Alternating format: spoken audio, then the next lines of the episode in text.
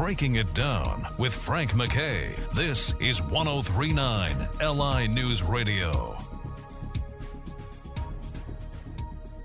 I'd like to welcome everyone to Breaking It Down. Frank MacKay here with just a, a great character actor, someone that uh, just adds credibility to every film that he does.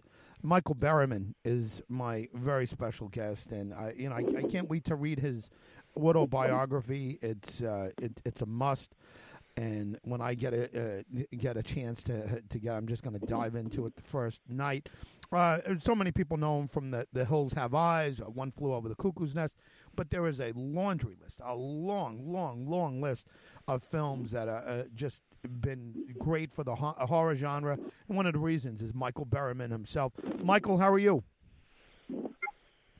I'm doing very well. Good morning to you all. Well, uh, we're excited about your new film, and that's how the night receives them. Can you give us a little rundown?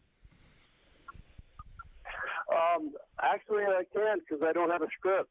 Oh, I, I know it's being I know it's being discussed, but uh, uh, it's a great title. It sounds extremely intriguing. I uh, can't wait to see it. Oh, maybe I'll be. In, I, I guess I'm going to be in it, so I'll see it pretty soon. um, I uh, I'm uh, still waiting to make it. Uh, uh, unless they change the title from a previous film I've done, which is unbeknownst to me. Um, I think this is a uh, potential future project, and uh, uh, kind of caught me off guard this morning because um, um, I don't know. I don't know anything about it. Well, hey, listen, it, I, I was going to ask you about this too. I mean, you have a list of titles of films, and the horror fanatics love love them, and they can tell you. Uh, they can tell you this one from that one and so forth. I, but does it ever get confusing does it ever get confusing the the roles that you uh, that you play? I, I, mean, you, you do you do such a wonderful job, and, and, you're so believable, and you've been doing this for so long. Uh, do you ever do you ever forget? Does somebody say, "Hey, I love love seeing you in this film," and and uh, are you ever thinking, "Did I make that film?" uh, uh, no, I'm, I'm, uh, every character that I kind of bring to life uh, once I understand the bones of, of, the of the of the story and you know where it's going and what what the what the role uh, what's required for my part to be part of the uh, recipe, so to speak, for success. And success is, is uh, telling the story, uh, uh, allowing some atmosphere and, and, and situations to where the the reader or the uh, viewer in a film instance can uh, experience uh, what's going on. And uh, it, it, every time I play the bad guy, you know, it's like he always deserves what, what, what becomes of him. There are certain scenes in, in various films over the years where I have told the director, even before I traveled to work on the film, uh, I will not do the same the way it's written. We're going to do it in a different way. Impl- sometimes implied violence is stronger than.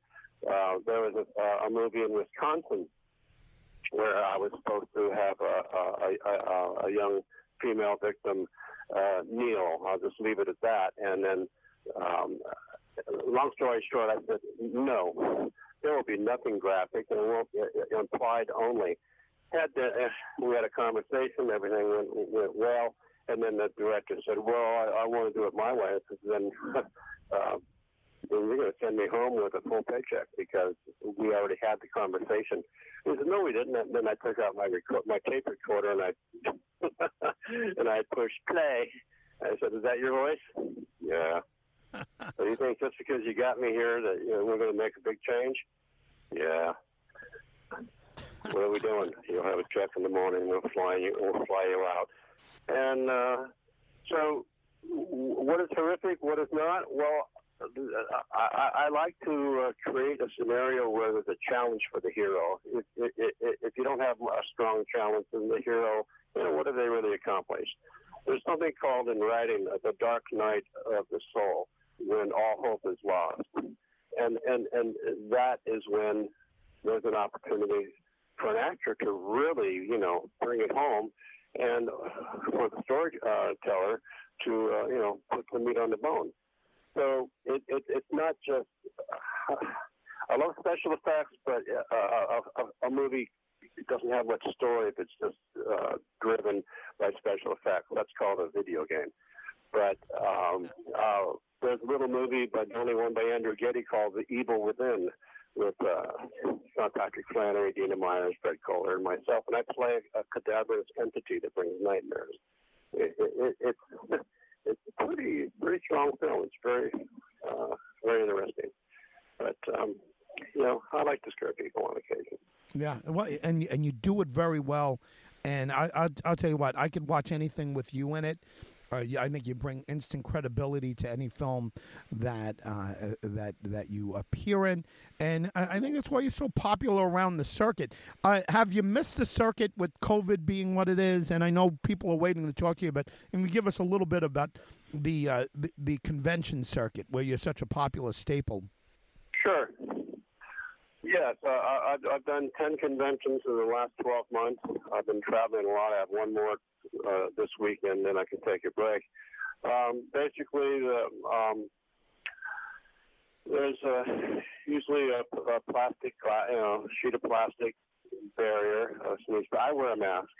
And um, um, if you want to do a selfie, I'm wearing a mask. And, and, and the reason is because I travel a lot.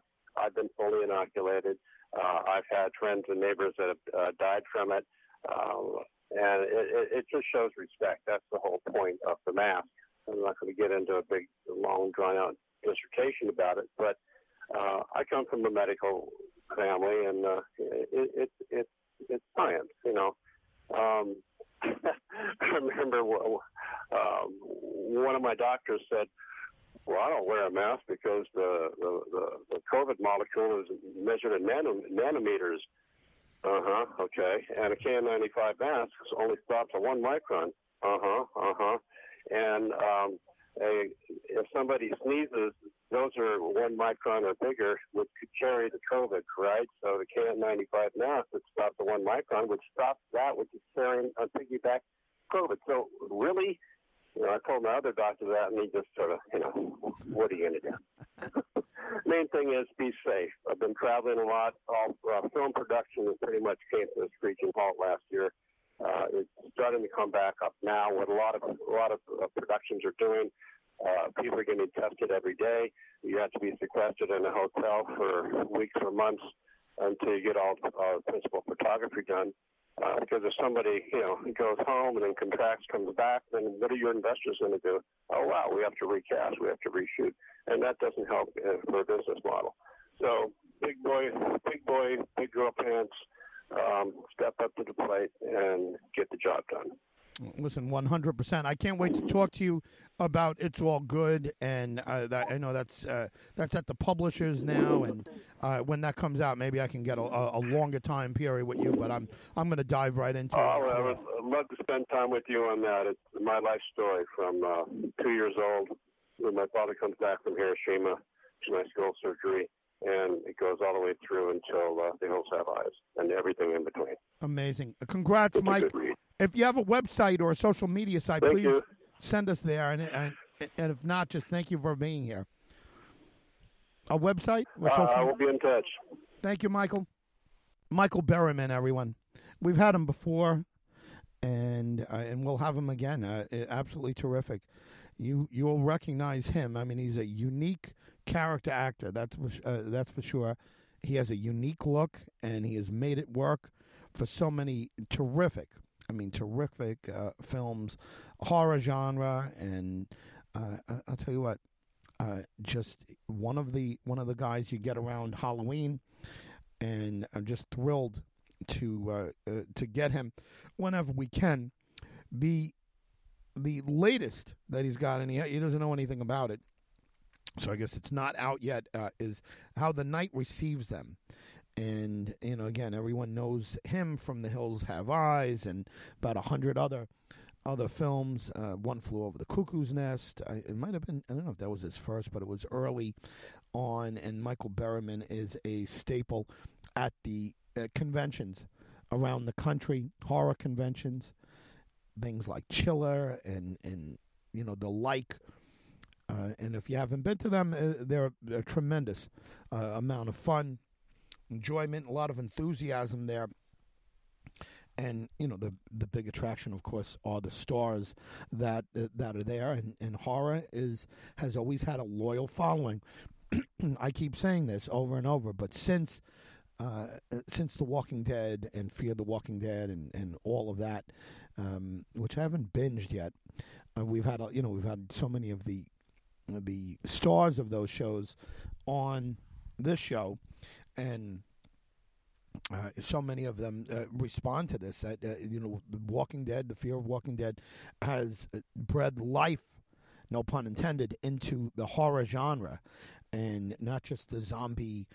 Uh, apocalypse genre, which you know that, for sure is is taking on a, a a life of its own. Again, no pun intended, and uh, but in general, the the horror genre has exploded, and a big reason why is because of all the new fans that have been attracted to uh, the genre because of The Walking Dead and Fear the Walking Dead. Michael Berryman's one of those folks uh, who has uh, has been in so many of these horror films. He's terrific, terrific to have as a guest, and uh, we'll love to have him for a longer time talking about his book. Frank MacKay signing off. We'll see you all next time on Breaking It Down.